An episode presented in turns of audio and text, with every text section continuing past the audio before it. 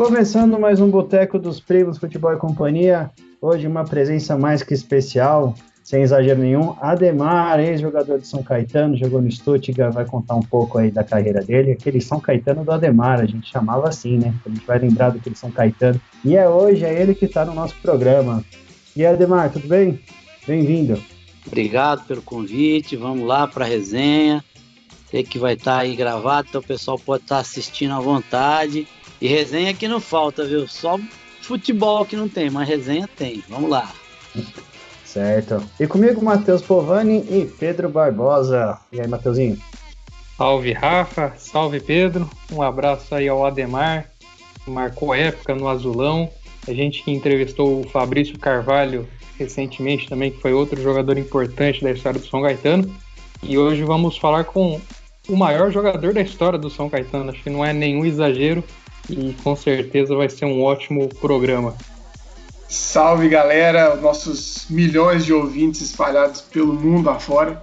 Grande satisfação de ter o Ademar aqui com a gente, né?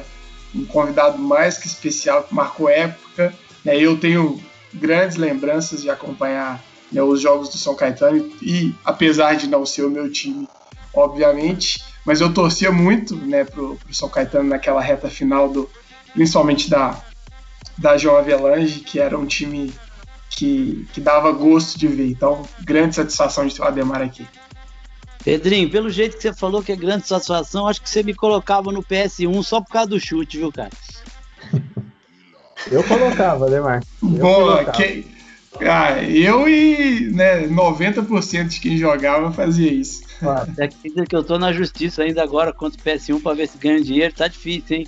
Pô, os caras me convocavam em todo o time, toda a seleção e tal. Os caras não me deram nem um dólar, velho. Apareceu. um dia eu apareci lá naquela época do, do, da João Avelange, né, cara? Aí em 2002, eu acho que eu voltei da Alemanha, 2003. Cheguei no, no, na 25 de março, cara os caras vendendo é, é, FIFA 2003, a minha foto é do Romário da, da final da João Avelange no, no CDzinho do, do Pirata, velho. Falei, caramba, até camelô, velho. É, Demar. Bom, eu já vou começar perguntando para ter mais curiosidade. Como é que foi essa loucura de estar tá jogando a Série B é, no cenário nacional? Talvez não era tão conhecido o São Caetano, o Ademar, e aí você vai derrubando Fluminense, Palmeiras, Grêmio e chega naquela final que, na minha opinião, só não ganhou porque foi aquela sacanagem lá. Queria que você contasse essa virada que tá na Série B e de repente o Brasil conhece São Caetano e, e vira um dos principais times de São Caetano, do, do Brasil e você é um dos principais nomes daquele time. É, Rafa, a história é longa, né? Sim, mas pra gente, né, cara, é, foi uma grata surpresa. A CBF aquele ano, o pessoal que acompanha, o Pedrinho aí, o Mateuzinho, sabe que foi uma virada de mesa, né? E por causa do problema do Gama lá com o Botafogo, a situação de rebaixamento, e entrar na justiça comum, né?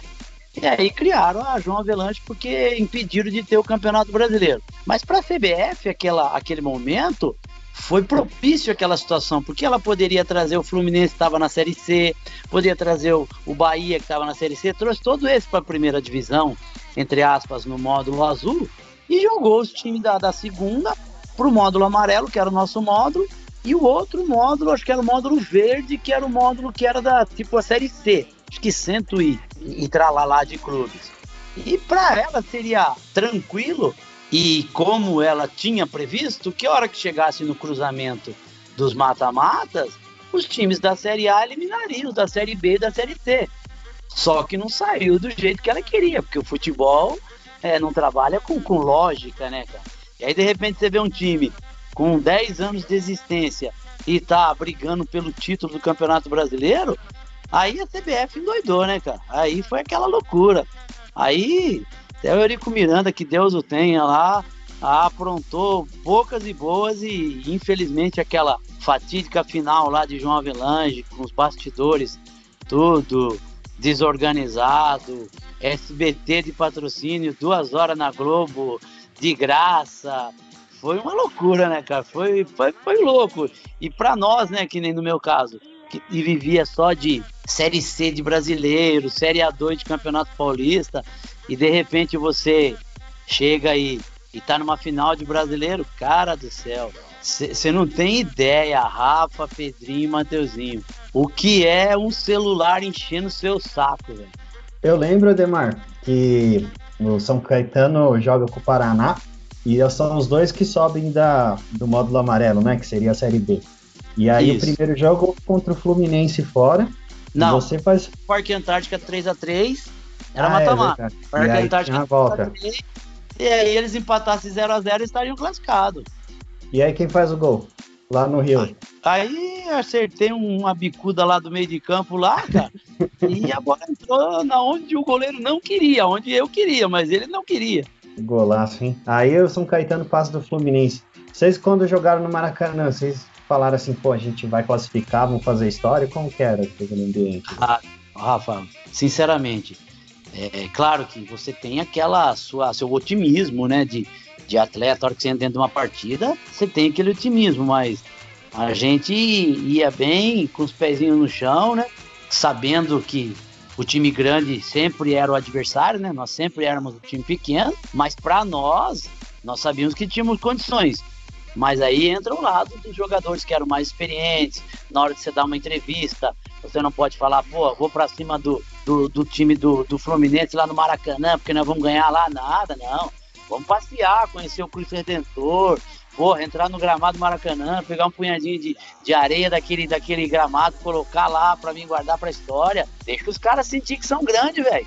E nós vamos que nem Mineirinho, e fomos, né? E aí conseguimos chegar galgando. Aí depois eliminamos o Palmeiras nas duas no Parque Antártica, que, que era o nosso mando de jogo, com um belo time, com Arce, com Sérgio Roleiro, com bons jogadores. Aí depois ainda pegamos o time do Grêmio, com aquele baixinho, cabeludinho dentro sim, fraco pra caralho lá, e deitamos. E aí, depois aí, o resto é história. Ô Ademar, qual foi o teu grande jogo naquela campanha?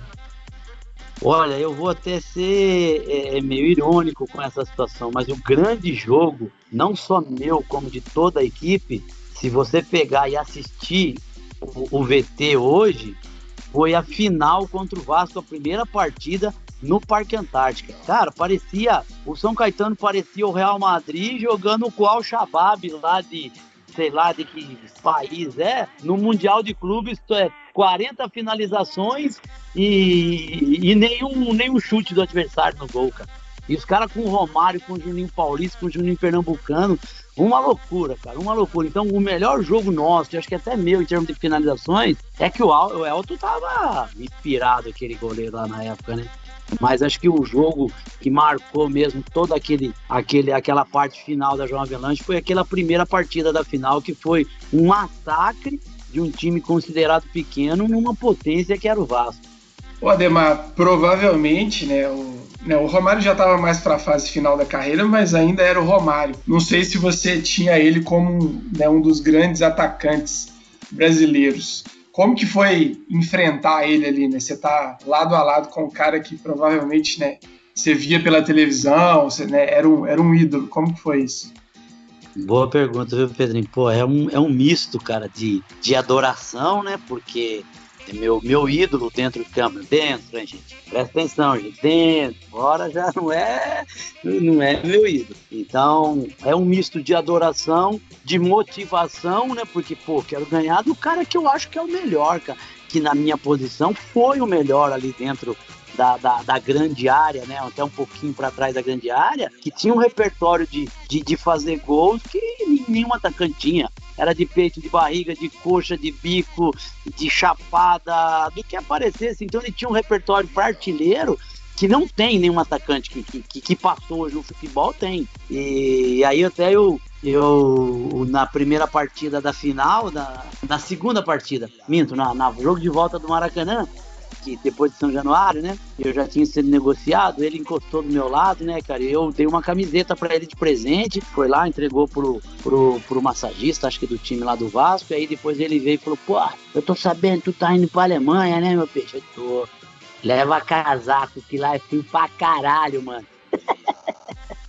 pô, Que, que alegria, cara, você ouvir do cara isso aí, bicho. Pô, isso não tem valor. Aí depois troquei a camisa dele em um jogo de volta contra o Fluminense. Então, Pedrinho, sensações que a gente viveu, cara, assim, que eu vivi no futebol, que são únicas, assim, que nem você, é, é, é, deve ter ele também como um ídolo, um fera, né, cara? Então, agora você imagina você tá ali frente a frente com o cara, vai começar o jogo, você olha no cara, você mede o cara desde o bico da chuteira até o último fio de cabelo dele, né? Pô, não é possível que esse baixinho faz tanto gol, cara, né? É foda, é demais, cara. Mas, em contrapartida, né? Agora tem uma resenha aqui que engraçada, né, irônica, né? Eu tive esses dias numa pelada, né? E vieram perguntar para mim sobre o campeonato alemão, né? Como foi, eu tava lá, tudo. Falei, eu vou fazer uma, uma rápida explanação do que foi minha vida no campeonato alemão.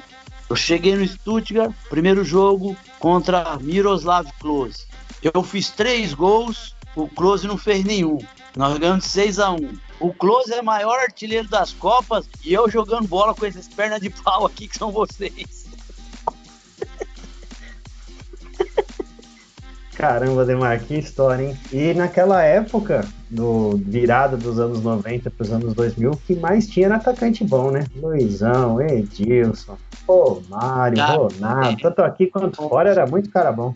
Não, na Europa, Rafa, todas as ligas que, quando eu cheguei lá na Alemanha, todas as ligas, quando a gente puxava na internet, ou pegava no, nos jornais, ou assistia pela televisão, todas as ligas tinham um brasileiro ali, se não estava líder no, na, na tábua de artilharia, estava na segunda posição. Quase todas as ligas tops da Europa. Hoje só tem zagueiro e goleiro. É verdade. Como você vê os atacantes de hoje? Quem que é um que você gosta de, de ver jogar, que você admira? Fala, esse é bom, aqui no, no, Campeonato Brasileiro, no futebol brasileiro. Olha, no futebol brasileiro, é, é, é tá difícil porque nós não temos um nove de ofício ainda, é o dinossauro do Fred, né?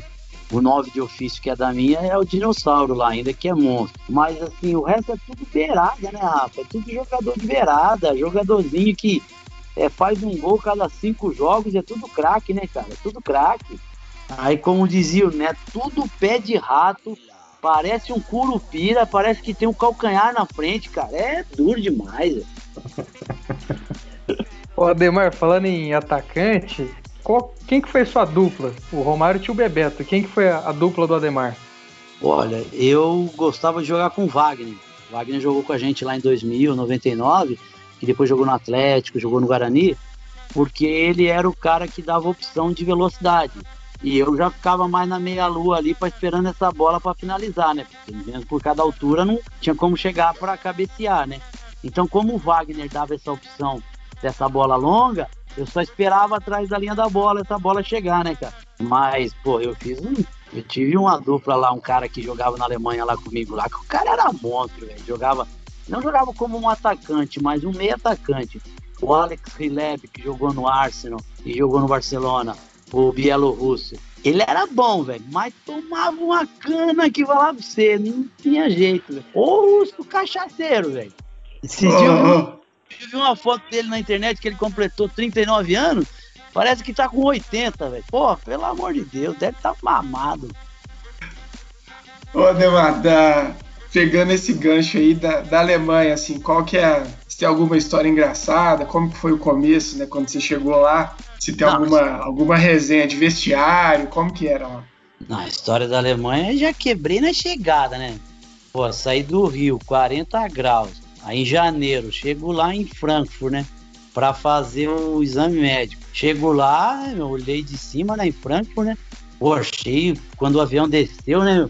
Falei pro tradutor, porra, os caras gastam sabão em pó aqui, mano. Olha quanto sabão do lado da pista aqui, velho. Pra lavar essa pista toda. Eu nunca tinha visto neve na minha vida, né, cara? Pô. É aí que o cara falou, pô, isso é neve, cara, isso não é espuma, não. Aí depois eu chego em La Manga, na Espanha, para treinar, cara, e já fui lá, tudo. Só que eu não tinha visto o gerente de futebol, nem o pessoal tudo do futebol. Só tinha falado com o presidente, com o médico. Chego lá na Espanha, lá, né, pô, meti um blazer, né, cheguei lá no banco de trás da Mercedes, né, falei, pô, atacante, né, meu, moral e o caramba, né, vou meter uma perna, né, cara. Aí quando eu desço do carro, o diretor de futebol olha pro tradutor e fala assim, é, o, o, empresário do jogador chegou, mas cadê o atacante alto que você falou que ia chegar aí? Chega um de 1,68. Caramba, e aí como que foi o ano lá na Alemanha? Eu já queimei a largada, já falei de São Caetano, mas a gente volta pro São Caetano. Mas como foi esse ano inteiro lá na Alemanha? O campeonato foi bom? Ah, meu primeiro, minha, meu primeiro semestre, né, que fala primeira pausa, né, é, eu tinha estatística, né, até tem, tá no jornal, eu fui o melhor estrangeiro dos últimos, acho que 50 anos em termos de gols e assistência, de todos que já estrearam por lá. Eu tenho o recorde de um estrangeiro na liga, que foi empatado agora pelo Haaland, né?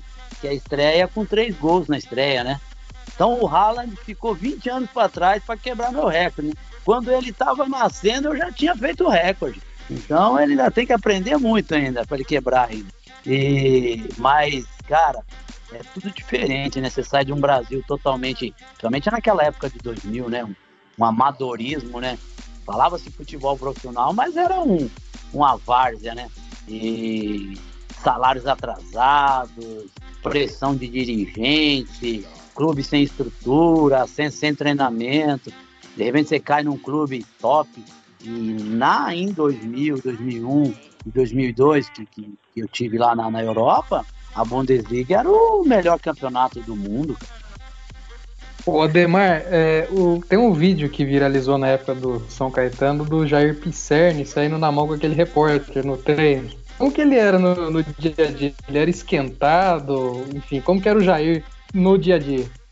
Olha, Matheus, por incrível que pareça, ele era calmo, cara. Ele sempre foi calmo, assim, pros jogadores. Ele é muito brincalhão, né, tal. Tirava sarro, tudo da gente, tudo.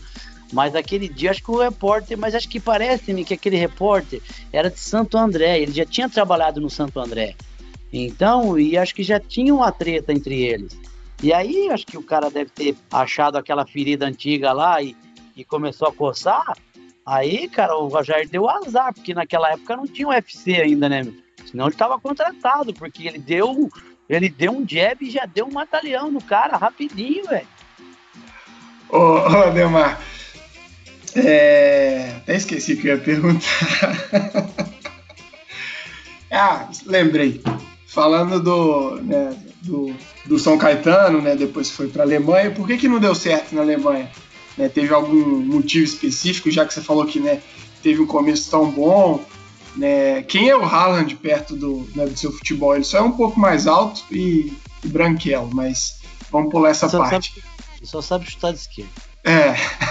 Por que, que não deu certo na Alemanha? Olha, não é que não deu certo, Pedrinho. Assim, eu penso assim, na minha vida eu tenho uma hierarquia. E até teve uma matéria sobre isso lá na Alemanha, porque quando eu, eu me abri, que eu queria ir embora pro Brasil, eles falaram sobre isso. Pô, mas você mora num país de primeiro mundo, você tem um bom salário, você joga na, nas melhores ligas do mundo. Por que, que você quer ir embora pro Brasil? Aqui a gente trata bem, tudo, tudo bem. Só que na minha vida é assim, ó. Primeiro eu tenho Deus, depois eu tenho a minha família, depois eu tenho o meu trabalho. Só que a minha família não se adaptou, Pedrinho, porque para mim era fácil, eu ia pro campo, eu aprendia, eu dava risada. Mas agora a mulher, numa neve, que não pode sair, com duas crianças pequenas, não pode sair de casa. Naquela época não tinha tecnologia como a gente tem hoje, né, cara? Então, hoje você faz videoconferência aí, qualquer celularzinho. Então aí é, eu falei isso na imprensa, falei para um repórter que veio me perguntar isso aí. Cara, deu a melhor matéria do ano pro cara, velho. Porque lá eles priorizam o, o, trabalho, né, cara? Então, pô, eu tenho que trabalhar, tenho que ganhar dinheiro. Pra quê? Ganhar dinheiro, comprar uma bate churrasqueira, não tem ninguém pra fazer uma carne com você. E aí, o que, que adianta, cara? Ficar trilionário, pá, beleza, perdi filho, perdi mulher, perdi tudo. Aí é, me chamaram, porque aí eu já tinha rescindido com o clube, e me chamaram pra, pra ir na televisão, né, cara? Rede, rede nacional, 8 horas da noite, domingo, tipo o nosso Fantástico aqui no Brasil. Cara, quando eu entro no estúdio, Pedrinho, tinha um quiosque, o estúdio todinho com, com plateia, um quiosque, o chão todinho coberto de areia, ninguém me falou nada. E o repórter esperando atrás do, do, do quiosque, como se fosse um vendedor de praia, com água de coco, cara. Ele falou assim: olha, já que você quer ir pro Brasil, a gente não quer deixar você ir pro Brasil, a gente trouxe o Brasil para você, cara. Pô, que moral, hein? Que loucura, velho. Pô, um misto de, de alegria, né, cara, por, por ser. Porque é muito difícil você conquistar, principalmente no curto prazo de tempo, que eu tava na Alemanha um ano e meio, você conquistar a confiança do alemão. A gente vê hoje brasileiros que estão lá há anos, que voltam, são gerente de futebol e tudo, mas geralmente o brasileiro é olhado com desconfiança lá no exterior. E, e aí você fica lisonjeado, né, por saber que, que seu trabalho foi reconhecido e ao mesmo tempo triste porque você tem que deixar, porque, meu, é como eu falei para vocês, cara, não adianta, velho, você pode ganhar milhões, mas se não tiver uma base familiar, você não vai virar nada. O Ademar, é, eu falei que me largado porque geralmente a gente faz pergunta do começo de carreira e tal, mas eu não me aguentei, já fui logo pro São Caetano da João Avelange, né? Mas vamos voltar agora. Quando você chega no São Caetano, eu sou aqui de São Caetano e acompanho muitos jogos seu, e eu comecei a frequentar um pouco antes. O grande nome do São Caetano, quando começou a subir de divisões, era o táxi. É, e aí tinha o Zinho já, depois que você apareceu e tomou conta daquele time, né? Como que foi esse começo do São Caetano? Como que você é, ganhou a titularidade e começou a fazer gol? Como foi essa transição? Então, Rafa, quando eu cheguei em São Caetano foi no final de 96. São Caetano tinha tá disputando a última partida da A3 para não cair para B, B1 na época, né? Que na época tinha B1 e B2, né? Aí o diretor de futebol, né, que na época trocou a gestão, né? Entrou o pessoal que, que, que, que começou a injetar dinheiro lá. E o, o diretor de futebol, para para me alegrar e para que eu assinasse o contrato, disse para mim que a proposta do clube era em 2002 estar tá na Série A1 do Paulista e na Série A do Brasileiro. Isso foi final de 96 para 97. Uns cinco anos seria mais ou menos esse projeto, né? Ah, eu falei para ele, ah, tudo bem, eu vou aceitar, mas você tá sonhando, meu. Você tá louco, né, pô? Nesse futebol competitivo hoje, você falar que a gente vai estar tá na Série A1 do Paulista, até tudo bem. Você acerta um ano, erra outro ano. Mas no brasileiro é difícil. E acabou que a gente antecipando tudo, né? Em 2000 a gente já estava campeão da Série A2, já estava na A1 para o ano seguinte. E vice-campeão brasileiro no ano 2000 do, de um campeonato que foi uma, uma, uma folia, uma algazarra, mas que enfim foi o campeonato brasileiro. E até hoje eu sou o artilheiro do asterisco, né? Você pega a placar que vai começar, você pega qualquer site, artilheiros do brasileiro, aí aparece tal, tal, tal, tal, tal, Washington, aparece Roberto Dinamite e tal, aí aparece 2000, Copa João Avelange, Ademar, asterisco, mas fez 15 gols no módulo, não sei o que, não sei o que, pô, tô com moral, hein? Só eu tenho asterisco no, no artilheiro dos brasileiros. Ademar, falando da Alemanha, né? É, hoje em dia aqui no Brasil tá com a fama dos treinadores europeus virem aqui para o Brasil e, e, de uma certa forma, ganharem título. É, tem muita diferença, você que jogou lá, um treinador alemão para um brasileiro? Hoje tem muito. Antigamente tinha pouco, porque os treinadores é, não estudavam tanto antigamente, né? Não tinha tanta parte técnica. E hoje o jogador de futebol antigamente, Matheus, ele era muito inteligente. Então ele se moldava perante a partida pô, não tá dando certo para mim, eu tô na ala esquerda ali, tô como um atacante para a esquerda. O zagueiro tá ganhando de mim, eu já chamo o meu parceiro, ô parceiro, hoje não tá dando aqui, velho. Vai lá pro meu lado que eu vou pro seu, para ver se dá alguma coisa. Hoje não, o jogador, ele tem que ser ensinado a jogar futebol, cara. Ele faz cinco, seis vezes o mesmo erro, prefere que o treinador treine ele, tire ele do time do que ele tentar uma ousadia, um contra um, um drible, alguma coisa. Então, hoje, os treinadores europeus é, muita escola né, técnica lá, né? Você tem N cursos lá, né? E, e, eles conseguem colocar na cabeça do jogador brasileiro que o jogador brasileiro tem essa, essa ousadia e essa personalidade de tomar decisões que o europeu não faz, cara. Então, quando eles vêm para cá e vê que tem essa qualidade no jogador brasileiro, o cara fica louco, né, meu? Pô, a gente chegava lá na Europa lá, por que, que era um contratado atacante brasileiro na Europa? Porque o cara fazia algo diferente, que senão eles pegavam os brucutu de lá, os grandão de dois metros, pô. Ademar, pegando né, até da, do futebol brasileiro, também do internacional, duas perguntas. Quais foram os, ou se teve o, o, o zagueiro mais difícil né, que te marcavam, que batia, né, ficava catimbando ali no ouvido. Você falou do, né, do Rileb lá que gostava da, da cachaça e, e, no Brasil, qual foi o seu companheiro de clube que, que gostava do, né, do, do Danone? O, o, não pior, mas assim, o zagueiro que eu tinha mais receio, depois me tornou um grande amigo agora nas peladas aí do, dos ex-boleiros, era o Júnior Baiano. Pô, o cara é gigante, mano. Aí eu vinha de costa assim, aí já trombava, parecia que batia num morão de cerca, né, velho? Aí ele falava assim, Ademar, tem que ver, mano. Você quer com emoção, sem emoção, você que ver. Eu falava, melhor sem, né, Júnior? Melhor sem, porque eu tô de costa, não tô vendo. Vamos jogar brincando, vai, vamos brincar de pelado. E aí a gente se respeitava. Mas se eu começasse a bater, a chance de de, de, ele me pegar era maior, né? Porque ele tá de frente. E aí depois a gente sorri, né? Depois que a gente parou, a gente foi nas peladas, a gente fala, pô, cara, você era foda, hein? Você queria intimidar, mas aí você acha também hoje, né, Pedrinho, Rafa e Matheusinho.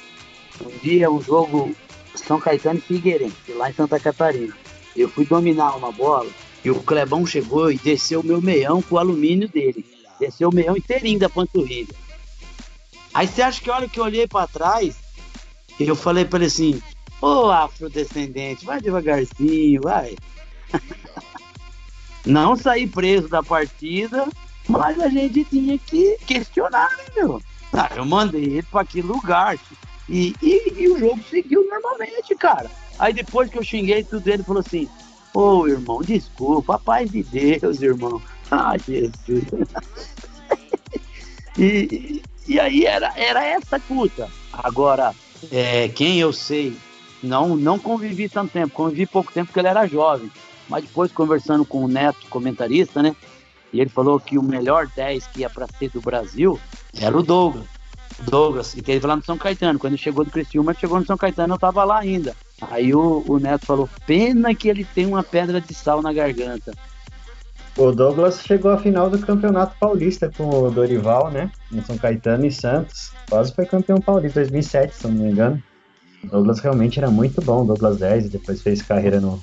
depois também ele, nas redes sociais aí, tudo, depois que ele ganhava título, era só cachaça, né? e o pessoal lá na Alemanha era cerveja? O que que tomava? O Leb lá? Tomava o quê? Não, o Leb é etanol lá é puro, né? Lá é puro etanol. É, é Cara, o, o, Rafa, eu, eu ficava no quarto com ele, então assim, a gente concentrava junto. Ah, tinha uma outra situação lá também na Alemanha, né? Que aqui no Brasil não dá para fazer, né, Rafa? É, a gente jogava geralmente sábado à tarde, né? Então de sexta-feira à noite a gente descia pro, pro restaurante do hotel e cada atleta tinha direito a dois tickets de cerveja, né, cara? Aquele dois tickets de cerveja, mas 500 ml, aquele copão deles lá, né? E como eu não bebia, né, eu fazia leilão, né, cara? Eu não bebo, né, então eu fazia leilão, né, cara? Ver quem paga mais, né? Quem tá no apetite aí vai pagar, né, meu? Aí, geralmente o, o Rileb já tinha, já comprava com antecedência os convites, né? ele sabia que eu iria pro jogo, então ele já, já meio que pagava adiantado, né? E, e ele ficava, cara, ele. porque ele participou, acho que daquela. Aquela invasão que teve lá por causa da divisão da Rússia com a Bielorrússia, né? E acho que ele viu muita coisa lá. E ele ficava a noite toda, cara, olhando pela janela, bebendo e fumando, cara. Ele bebia e fumava pra caramba. Eu falei, esse cara não vai jogar no outro dia, velho. Aí, pô, chegava lá, arrebentava, cara. Aí um dia, um dia ele, ele chegou pra mim, né? O empresário tava lá e falando, falando, e a gente falava naquele alemão, sabe? Aquele alemão meio de libras. e aí ele chegou e falou, pô, ele veio trazer três propostas pra mim. Eu falei, fala, Bar de Munique, Arsenal ou Juventus? Eu falei, porra, você tá mal de proposta, hein? Só isso, né, Ademar? Só isso. Puta, mas ele, ele era um bom jogador. Se soubessem do, do extra-campo, acho que não tinha essas propostas, não, né? Nossa, se soubesse, daí tinha voltado para a Rússia, para a Bielorrússia lá. E ele foi muito bem, foi vice-campeão da Champions contra o Barcelona. E ele foi o maior fiasco né, da história da contratação do Barcelona, que ele foi pro lugar do Ronaldinho Gaúcho, né? Só isso, só, né? Que responsabilidade, né? Só, é...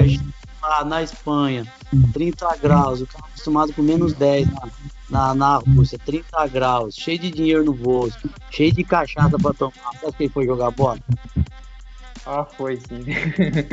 é, o Ademar, o Cocito esteve aqui com a gente e ele falou que a torcida ela faz mais diferença a favor, então faz mais diferença a favor do mandante do que pressionando contra.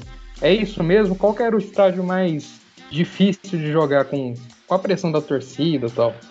Olha, eu concordo e discordo, porque assim, pressão muito a favor a gente não tinha, porque a bengala azul serve no avan e sobra lugar. Então dá para falar para você que, que a pressão a nosso favor era tanta. E sempre era a maioria, né? Mas quando a gente jogava contra o Corinthians no Pacaembu, por exemplo, a gente sabia que tinha que segurar uns 25 minutos o Corinthians, joga atrás da linha da bola, que a torcida vai ficar furiosa porque não consegue entrar, porque não consegue chutar, e a torcida começa a gritar, tira fulano, sai ciclano. Era isso a nossa tática contra o Corinthians.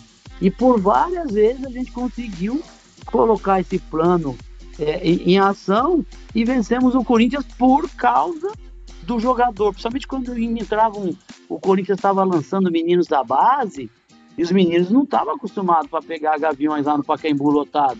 E nós já éramos jogadores de 30 anos, 30 e pouco, então a gente sabia, vamos esperar, que a hora que começar a vaia, a gente vai para cima. E outra coisa, Matheusinho, dentro da partida, antigamente, existia muito uma guerra verbal e psicológica entre atletas, né, cara? Pô, vou te engolir, você é fraco pra caramba. Pô, você é fraco, você tá nesse time aí porque você tem empresário. Pô, você vai ver, já vou meter gol nas suas costas e tal.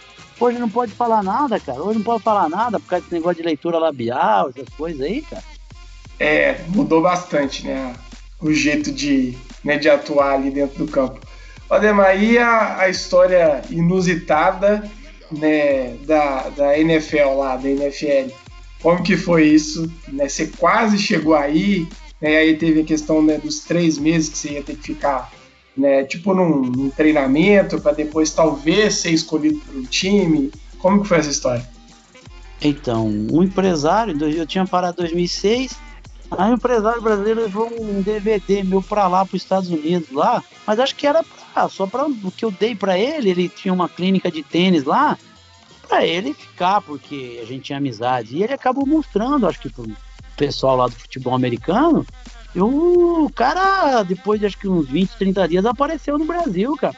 Uma bola de americano e falou: não, vamos fazer os testes, vamos ver como é que se chuta. Tem alguns meninos aqui no Brasil que já jogam, no universitário, e você vai para lá. E fiz os testes. Fui muito bem nos testes, tudo. Só que aí, né, Pedrinho, lá, lá é diferente, né? Você deve ter acompanhado agora, teve o draft, né? Do futebol americano.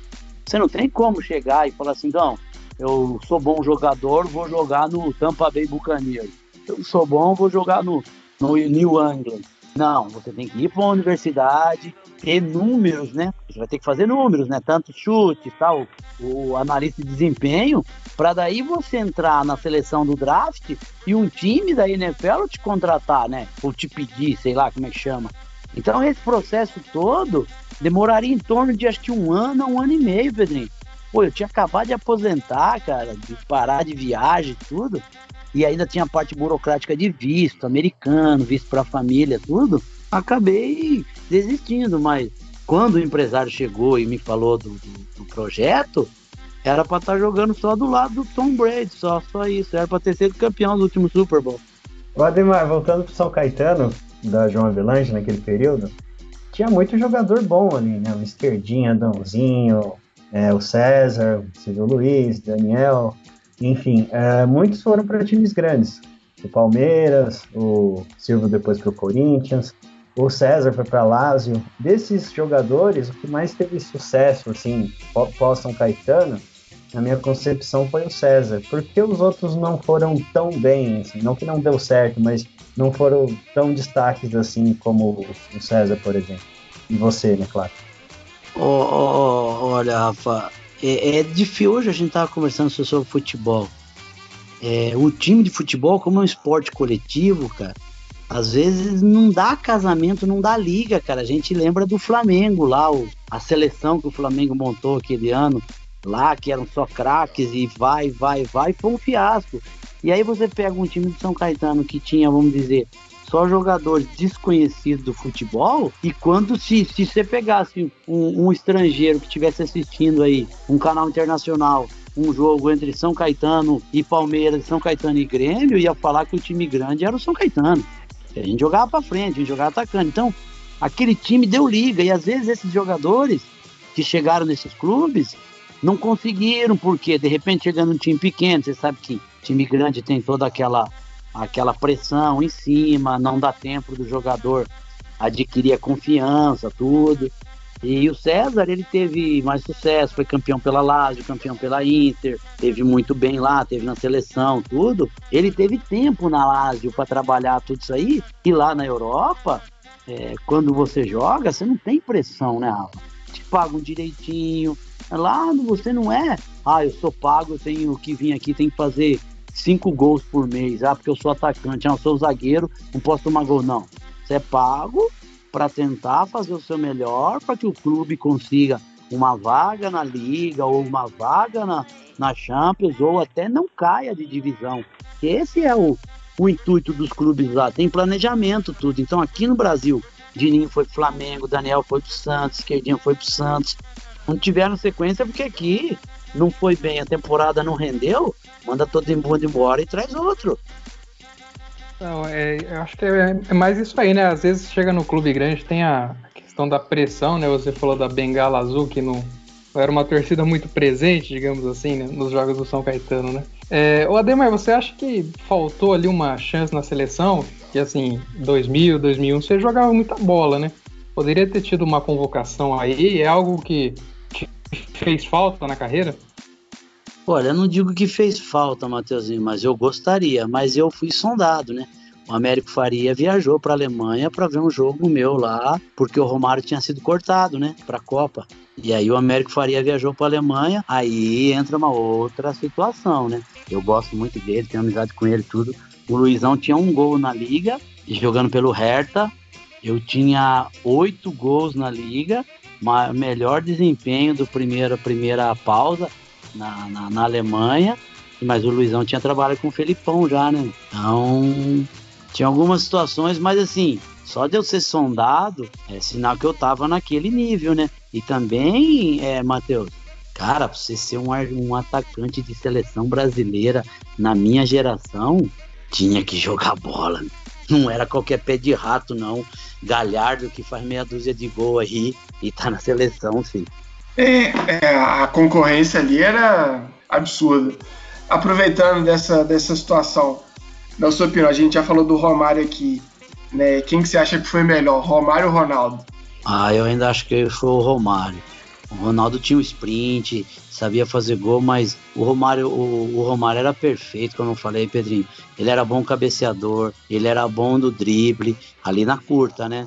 Já o Ronaldo era mais sprint, vinha um pouco ali da, da bola do meio de campo para frente, no um contra um ele era muito bom, infiltrava bem. Mas o Romário, cara, é, se você pegar alguns gols dele que fica no segundo pau, Parece que o cara tinha o imã, velho. A bola vinha nele, batia em todo mundo, raspava e tava lá quietinho no segundo pau e colocava para dentro. Então, além da, da qualidade, ele, ele tinha é, esse faro de gol, como a gente fala no futebol, né, cara? Ele fedia gol, velho. Lemar, por que você acha que o São Caetano tá tão mal das pernas? O que, que mudou da sua época para essa? Porque, na verdade, quando você chegou no São Caetano, a estrutura era bem pior, né? Eu lembro que o gramado, não sei se é impressão minha que eu assisti ali da arquibancada, ele até fazia uma queda ali, era isso mesmo? Era meio irregular aquele gramado. E agora que tem estrutura, eu imagino que é problema financeiro, pandemia e tal, mas está muito mal das pernas. O que, que aconteceu? Olha, Rafa, eu não sei, cara, porque o único que pode te responder, eu até sou meio chato nas declarações, é, é o próprio presidente, né? Que é ele que está lá no poder, ele que teve todo o sucesso e todo o fracasso ao mesmo tempo, né? Então é triste pra gente. É o Nairo, assim, né? É o Nairo, não jogar culpa nele. Mas assim, se uma pessoa que participou de um planejamento que deu certo sabe como se planejou para dar certo, alguma coisa ele fez para dar errado, né? Ademar, impressão minha ou aquele gramado era bem ruim, depois reformaram do Anacleto? Reformaram. Quando eu cheguei lá 96, 97, era horrível. Acho que foi 97. 97, não, 98, quando chegou Luiz Carlos Ferreira, falecido Luiz Carlos Ferreira, grande Luiz Carlos Ferreira. Até acho que estão montando, escrevendo um livro sobre a vida dele, né? Tem muita história. E ele, e ele que mandou é, trocar o banco de reserva, colocar lá pro outro lado, porque ele falou que o treinador não podia tomar pressão da torcida do amendoim, e aí mandou trocar o gramado. E era o rei do acesso, né, o Luiz Carlos Ferreira? Rei do acesso, nossa, muita história. Aquele cara era doido, velho, doido. Quer contar uma? Você lembra? Lembro uma. Nelsinho lateral, você lembra dele? Jogou com a gente lá? Lembra. Então, a gente tava num, uma, na preleção para um jogo e era o aquele aquela, aquele quadro né, metálico né, que iam os botões né, dos do jogadores né, com os ímãs, né? E aí ele colocou lá o botão 1, né?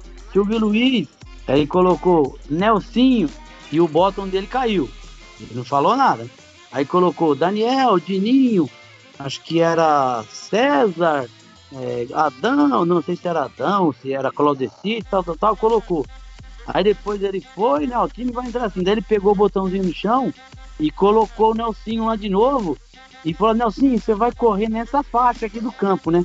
Que é beirando a lateral ali, né? E caiu o botãozinho dele de novo, porque acho que tava sem um imã atrás, né? Aí ele pegou e falou assim, Pode trocar, pode trocar. Ele tá com medo de jogar? Ó, não tá conseguindo nem parar em campo. Pode trocar. Trocou o cara no, no vestiário, velho.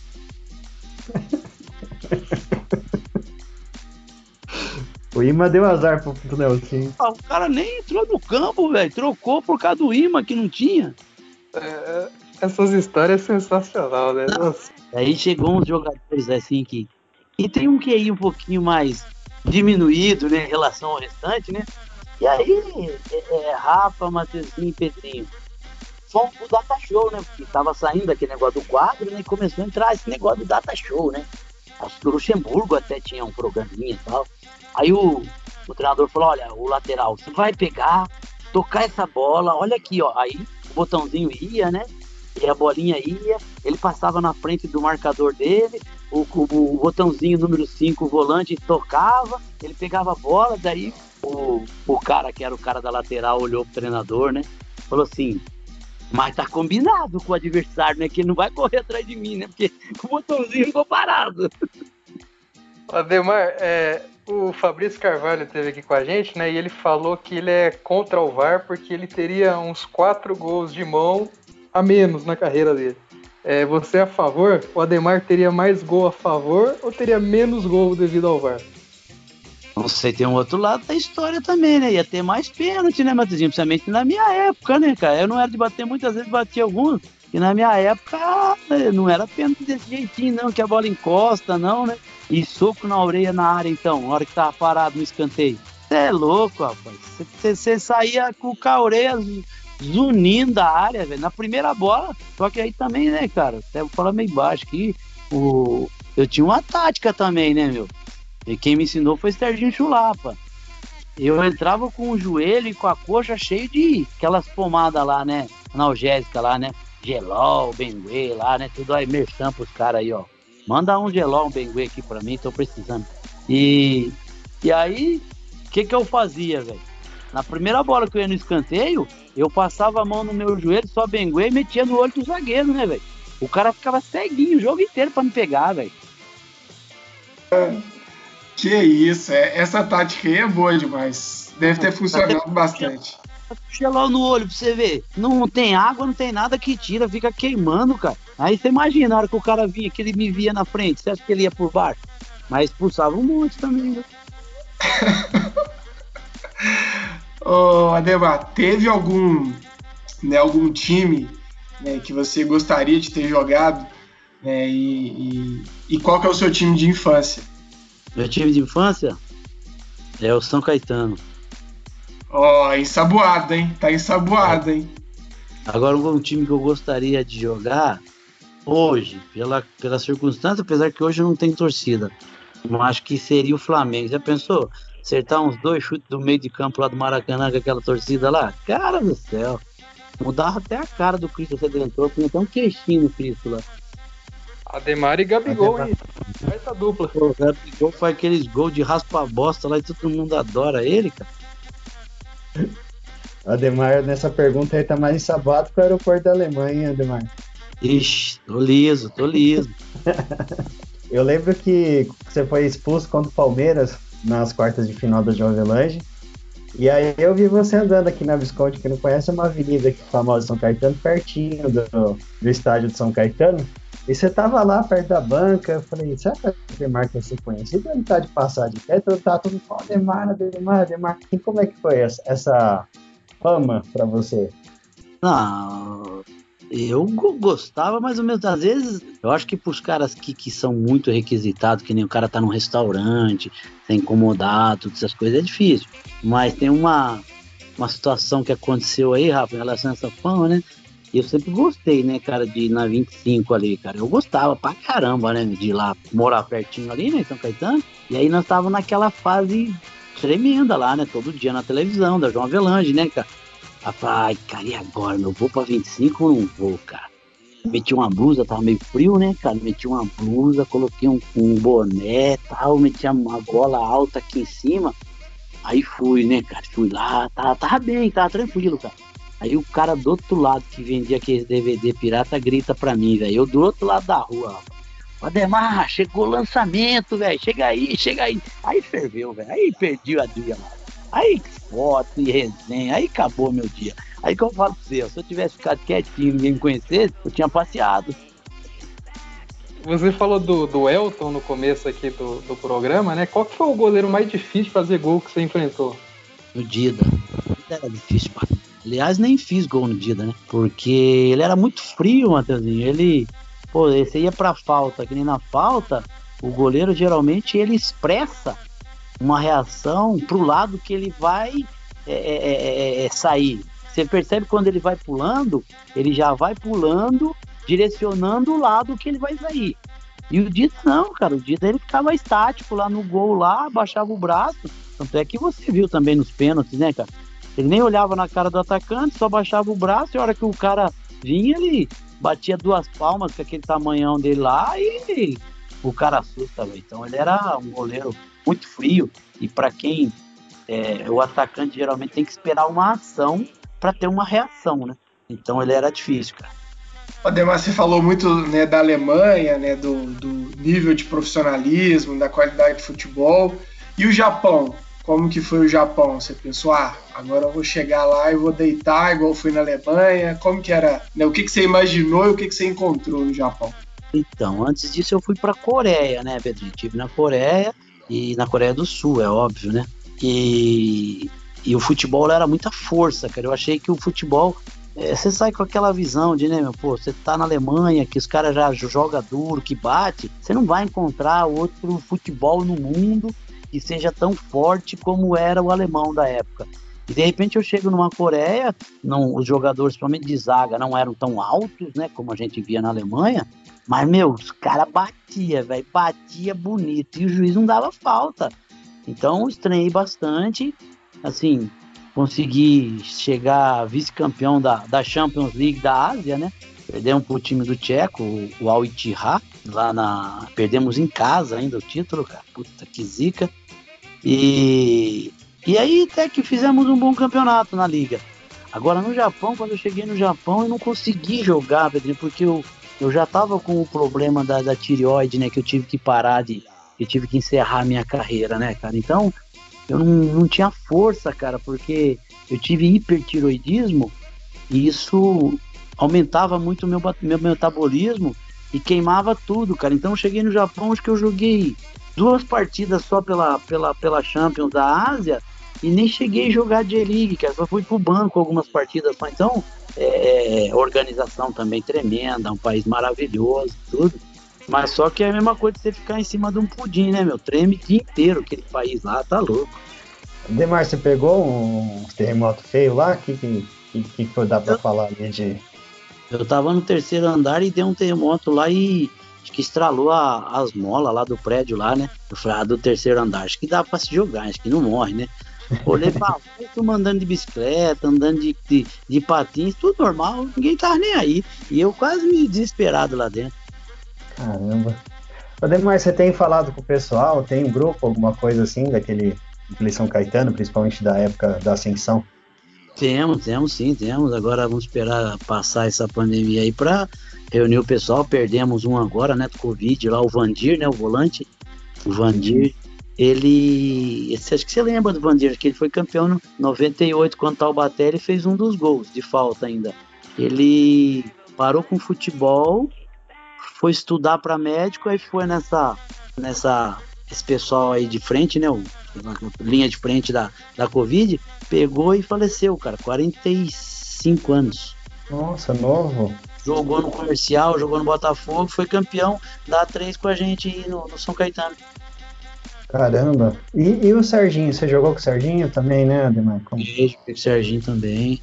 E o pessoal sabia daquele negócio? Como que era? Ah, aí eu não sei, viu, Rafa? Assim, meio que suspeitava, né? Mas é difícil você saber, né? Claro, Porque né? exames, né, cara? Aí quem tinha que, que, que dar essa, esse veredito era o cara que dá o laudo, né? Pois aí o Fabrício Carvalho falou que o médico era muito gente boa, super profissional, complicado, né? Uma fatalidade aí. Teve um pouco de, dessa situação também, né? Passou por uma situação dessa, né? Sim, sim. É, ele falou que depois do Serginho o pessoal ficava com medo de não, qualquer coisa. Não, qualquer coisa. Eu cheguei lá quando eu vim da, do Japão, aí não sei o que que deu lá de alteração lá no meu exame, lá mandaram refazer, mandaram fazer um monte de coisa lá. Estavam meio complexados com o negócio de coração, cara. É, minha visão de fora é que foi uma fatalidade, né? Mas. E, e tava jogando bola o Serginho, tava talvez no auge ali. Tava, mas é. Cara, é, tem coisa na vida que acontece que nem assim. Pela fatalidade e, pela infelicidade da morte dele, muitas vidas vieram se salvar, tiveram que parar, né? Muitos jogadores fizeram exames mais detalhados. Hoje, você só vê no hospital, ou num, num local de, de, de, grande circulação um desfibrilador pela morte do Serginho. É verdade, tem coisa que infelizmente tem que passar para as pessoas aprenderem com aquilo para prevenir ou enfim remediar de alguma forma.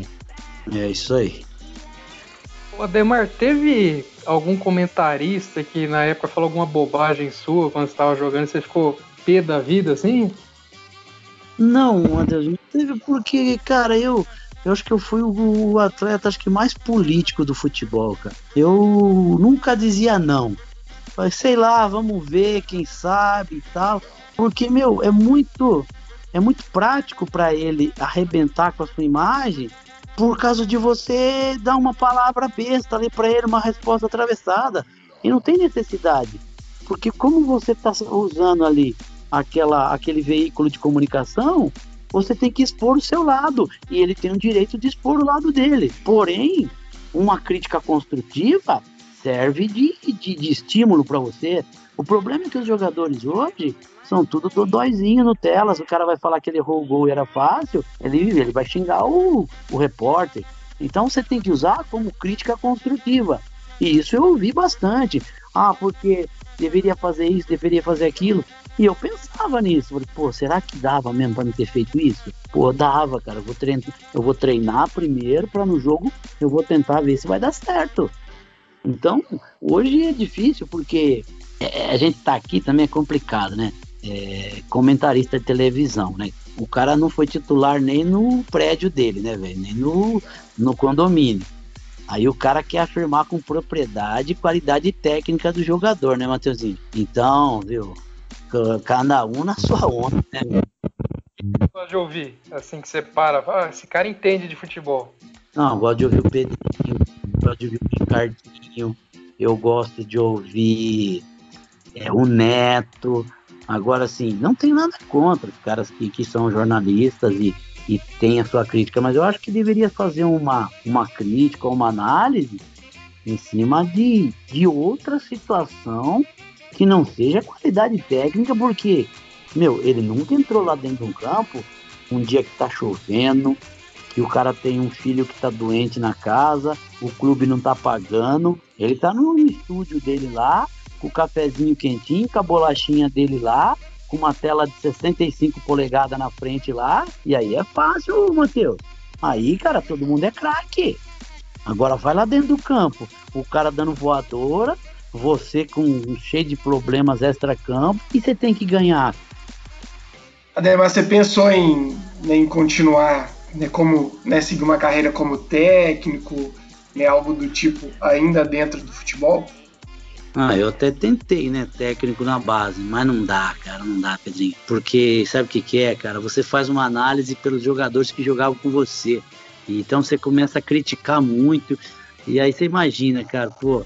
Aí você olha e fala, puta, cara, aí você tá com um jogo 0 a 0 um jogo difícil, seu time não tá bem. Se o seu time não tá bem, imagine quem tá no banco, se você deixou no banco. É pior do que aqueles que estão lá dentro, cara tem que pensar assim, fala, meu Deus do céu, se tá 0x0, se eu colocar, eu vou perder o jogo. Ah, eu tô lascado. Aí eu não consegui, não aguentei. Ô Ademar, o que, você tem feito hoje aí? Você tem... E o pessoal do São Caetano, quem que era o mais resenha aí? E você dá umas boas risadas. Mais resenha é o esquerdinho, ó. O Mick Jagger, feio pra caralho, pelo amor de Deus. Esquerdinho é muito resenha. E eu brinco com ele, né, cara? Falei, pô, também, né, cara? Esquerdinho. Você fez toda a sua base na Inter, né? Ele sabe, né, que eu sou sarrista, né? Ele, ah, você sabe, né, Demar? Eu sei, na Inter de Bebedouro. Nem de Limeira, é. Não, ele fez na Inter de Bebedouro mesmo. Ele falou que ele veio do Rio, né? Acho que ele é do Rio. O pai dele arrumou um caminhoneiro, velho, pra jogar no Barretos, acho que foi o primeiro time dele, desculpa. O pai dele arrumou um caminhoneiro que ia passar por Barretos do Rio e levou ele lá e largou ele lá no alojamento. Primeiro time dele. Tá. E o que você tem feito aí, Ademar? Qual que é a sua ah, atividade agora, agora? Por enquanto, tô aguardando aqui, né? Tô...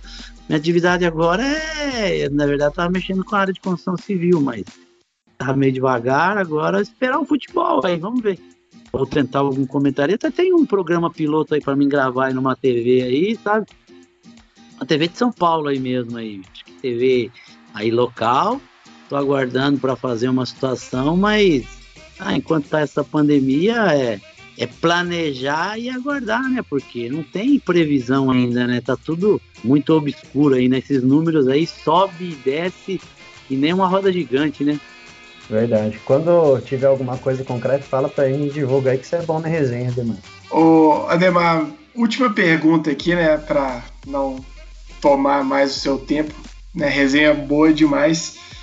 Neymar, o que, que, você acha do Neymar? É muita mídia ou é isso tudo mesmo? Tem chance ainda de ser o melhor do mundo? Né? Ele já chamou a responsabilidade para o jogo de amanhã, falou que vai levar a vitória de qualquer jeito. Que que você, qual que é a sua visão sobre o Neymar? Eu vi as palavras dele, né? Nem que seja morto, né? Eu acho melhor, então, pro, pro, prepar, preparar alguma coisa já, então. Vamos na boa, porque vai ser osso, hein? É, é claro, né? É uma maneira dele dizer que ele, ele é bom pra caramba, gente. Ele é muito bom. Mas assim, tem alguns detalhezinhos deles que eu acho que um staff é, mais é, é, é, é profissional, não um staff que só alisa, porque assim, analise Pedrinho, Mateuzinho e, e, e Rafa. Quando o Neymar faz um gol, parece que a partida já acabou para ele. Não tem mais graça. Ele não quer saber mais de seu objetivo como mestre. O mestre está ganhando do, do, do, do Alavés de 6 a 0 ele faz o gol de pênalti, ele corre pegar a bola no gol para levar para o meio de campo para fazer o sétimo, cara. Então ele tem o prazer de fazer gol, que é o que ele gosta. O Neymar não, quando ele faz um gol, cara, aí ele começa, segura a bola, espera o tranco para tomar a falta. Aí ele quer dar uma caneta, daí ele quer dar aquele chapéuzinho que ele dá, que ele enfia o pé por baixo da bola. Daí ele quer balançar na frente do cara, daí ele quer tentar só dar assistência, daí ele não quer fazer o gol mais, porque ele já fez. Então, tinha que ter um staff falando, meu, cara, o cara que, que vai ser melhor do mundo é o cara que faz 50 gols, que faz 100 gols na temporada, filho. Não fica preocupado em dar caneta, não, que caneta não vai fazer ser melhor do mundo. O Messi e o Cristiano Ronaldo, pelos números que os caras foram melhores. Mas se você pegar os dois tecnicamente, não chegam na metade do Neymar, que finaliza com a direita, finaliza com a esquerda, bate falta, tem um cabeceio razoável, sabe é, é, é, é, é dar uma, uma assistência, uma infiltração, tudo. Então, ele é muito bom, mas um staff que passa a mão na cabeça, que acha que o cara vai ser melhor do mundo, porque os caras pegam no pé dele, tal, tal, tal. E que amanhã, gente, infelizmente, o irmão Guardiola vai pra final. O Ademar, e os atacantes de hoje, Gabigol, que você até citou, o Jô, enfim, Luiz Adriano no Palmeiras, esses caras aí, o que, que, você acha? Os três Saci, né? Os três você falou Saci, só uma perna, né? Gabigol só esquerda, Jô só esquerda e Luiz Adriano só direito. Para aí você já começa. Na minha época, para jogar atacante, primeiro fundamento, tem que saber bater com as duas. Então aí você já vê que, que o futebol tá, tá tudo errado. O, o poste tá mijando no cachorro. E, e, e, a gente, cara, a gente tem que ficar vendo esses caras jogar e ver aí a torcida do Flamengo endeusando ele quando tinha um Zico que fazia milagre com a bola, e claro, tem seu valor, seu mérito. Mas como tiveram outros jogadores lá também. É, e pessoal, que está assistindo aí, vocês estão aí agora, como diz o ditado popular no Brasil, né? É o que nós temos para hoje, Rafa. A última pergunta, Demar. Tá confiante o Brasil na Copa do ano que vem? Você gosta do Tite? De quando? De 2022. Você gosta do trabalho do Tite? Eu acho que 2038 pode ser que a gente chegue numa semifinal. 14 anos, 16 anos, 16 anos, a gente chega numa semifinal de Copa do Mundo. Com esse timinho, com essa base e esses pés de rato que nós temos, nós vamos perder para a Islândia de goleada. Os caras vão jogar gelo em nós, tá aí. Morto com farofa nosso time. É, só perna, só tem zagueiro, cara. Só tem zagueiro e goleiro. Gosto do Tite, um baita profissional, tudo. Mas como é que você vai você é um puta piloto e vai pegar um Fusca numa Castelo Branco, o cara que é ruim com a Ferrari dá risada do seu lado, filho. Agora, eu tinha falado que era a minha última pergunta, mas lembrei de uma outra situação aqui. Aquela, você falou, né, de que quando foi contratado pelo São Caetano, né, para te convencer, né, do, do, projeto em cinco anos era né, de chegar na Série A e no e na, na Série A do Paulista e no Brasileiro praticamente em cinco anos, o São Caetano chegou na final da Libertadores. E foi aquela tragédia, né? Assim, você não estava presente, mas né, você sabe muito provável né, do, dos bastidores. O que que você, né, que que você tem a falar sobre aquela final? Triste, viu, Pedrinho? Triste porque, porra, eu tava voltando e já tava certo e achei que ia ficar que ia, que ia chegar com o título da Libertadores, que iríamos pro Mundial, tudo, né? Mas, cara, é, é, é difícil explicar para você quando a gente fala em tragédia, quando a gente vai falar no 7 a 1 da Alemanha e Brasil no, no Mineirão, assim, não tem fácil. Pô, você, você ganha no Paraguai de 1 a 0 sai o primeiro tempo ganhando de 1 a 0 Você pode levar mais um gol. E aí, esses dias eu até brinquei, né? Que eu tava lá com o pessoal. Falei, cara, se eu tivesse no campo no segundo tempo, e eu metia um, um sorrisal na minha mão, né, cara? A hora que tomasse um a um, eu colocava na boca, espumava a boca, falava, meu, tem que parar o jogo, parar o jogo, parar o jogo, que ó, o cara tá espumando a boca, velho. Vai ter que chamar a ambulância, alguma coisa. Nós não perdia, cara, nós não perdia. Ô, Ademar, pra, pra encerrar, é, aquele São Caetano e Vasco também, é lembrança triste, mas na minha concepção é outro jogo que não ia perder. O, lá na, no estádio do Vasco, né? Que, que, que caiu a arquibancada. Vocês tinham metido bola na trave, tava matando. Para mim era o melhor jogo do São Caetano, ia atropelar, parecia que ia atropelar o Vasco ali. Eu acho que não perdi aquele jogo. O que, que você acha? Ah, eu também, eu também sou da mesma opinião sua que a gente não perderia aquele jogo é, pela atmosfera que, que o São Caetano vinha, aquela evolução, e o Vasco a gente percebia, olhava, eles estavam preocupados, né? Porque tinha muita torcida e a pressão de perder em casa para um time considerado pequeno, isso mexe com o jogador também, principalmente jogadores consagrados, né? Tudo bem, você fala assim, ah, o Romário não vai temer. Não, o Romário foi o primeiro que pediu para sair. Ele viu que tava assando a batata, ele já meteu a mão na posterior ali da coxa e falou: tô fora. Tanto é que o alambrado caiu a hora que ele pediu pra sair. Que a hora que ele tava passando na frente da torcida, foram xingar ele lá, pipoca, essas coisas, tudo lá, e, e acabou que virando aquele dominó humano, né? Então, aquela partida, provavelmente, a chance da gente ter sido campeão era maior. Apesar que a gente, é, é, é simbolicamente, se considera campeão, né? Mas por causa do que do regulamento que diz que o clube mandante tem que oferecer condições de jogo, né? Mas aí teve bastidores, tudo, teve virada de mesa, vaga para a Copa Libertadores, aí então entre bastidores e já é com outro pessoal. Quero agradecer o Ademar. É... Uma última pergunta aí. Escala a sua seleção que jogou com você. Escala Silvio Luiz, gosto muito dele. Aí vou escalar na lateral direita é, Andy Hinkel, um lateral que jogou na seleção da Alemanha, um menino muito bom. Aí eu ficar com Dininho e Serginho e o César na esquerda. Adãozinho, aí o, o Ailton Mineiro Moreno, que era do São Paulo, do, do Cruzeiro, do Atlético. Aí o Rileb na direita. Aí no ataque eu ficaria com o Somália e o Varley. Que massa, hein, Ademar? Faltou você, pô. Os caras eu entro depois no segundo tempo, só para guardar onde falta, já fechou. tá certo. Demar, muito obrigado, viu? Foi um prazer aí, um inenarrável, foi uma honra. E, bom, quando precisar, qualquer coisa, fala com a gente aí. Satisfação, no ápice do nosso programa. Beleza. Obrigado, Pedrinho. Obrigado, Rafa. Obrigado, Mateuzinho. Resenha com nós. Um abraço. Valeu, Ademar.